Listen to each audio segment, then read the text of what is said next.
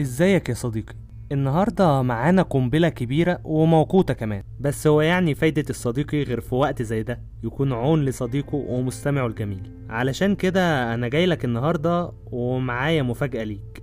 هنظبط مع بعض تايمر القنبلة دي وتعرف كمان إزاي تكون انت المتحكم فيها وتستخدمها لصالحك. بس لازم انوه عليك ان الحلقة دي بنخص فيها الجزء المتعلق بالعلاقات فقط. فخد نفس ويلا بينا.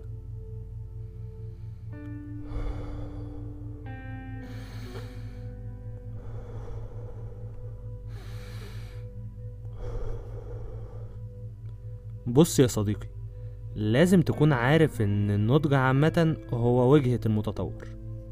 يعني أي حد بيسعى للتطور في حياته وبيمشي في الطريق ده فالنضج هو بتكون وجهته الأخيرة. يعني الضوء الساطع في نهاية الطريق. وتكون عارف برضو إني مش متخصص في العلاقات. فأنا جاي أقولك بديهيات حياتية لازم تكون عارفها.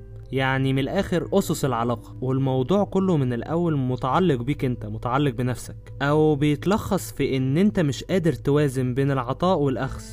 فممكن تدي كتير وللأسف تستنى مقابل مماثل.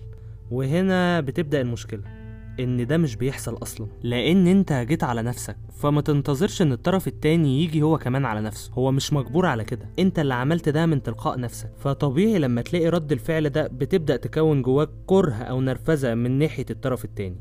وتحس إن هو مش مقدرك وبتبدأ تيجي على نفسك تاني بإنك تضغط عليها وتعلمها درس غلط. إنها تقلب الكفة خالص وتبطل تدي اللي بيديك أصلا. وتبدأ تلف في دايرة ملهاش نهاية. دايرة مش هتسبب لك غير الضغط والإرهاق النفسي. بس ما تيجي نجرب نعمل ريفرش كده؟ ما تيجي نجرب نبدأ نوازن وما نديش كل واحد غير اللي نقدر عليه.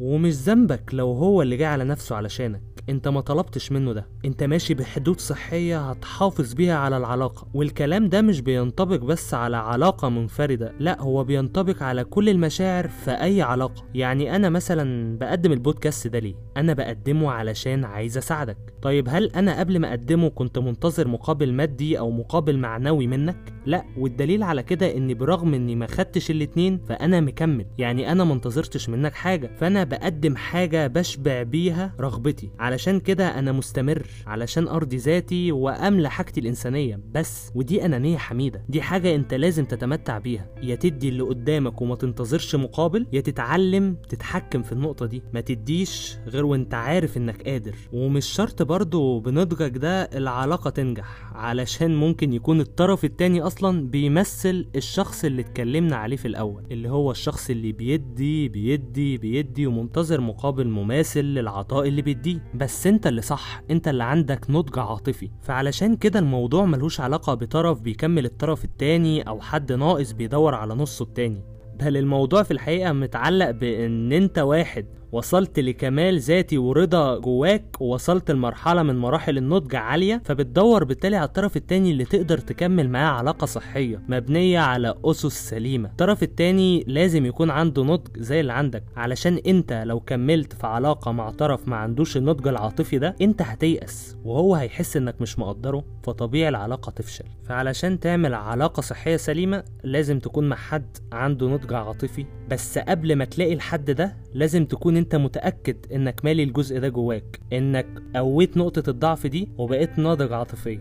وبس كده يا صديقي نكون وصلنا النهاردة لنهاية حلقتنا وأتمنى تكون إن هي فادتك ونبهتك لنقطة الضعف دي جواك. وانتظرني في الحلقة اللي جاية بإذن الله ودمت بسيط على طول يا مستمع الجميل.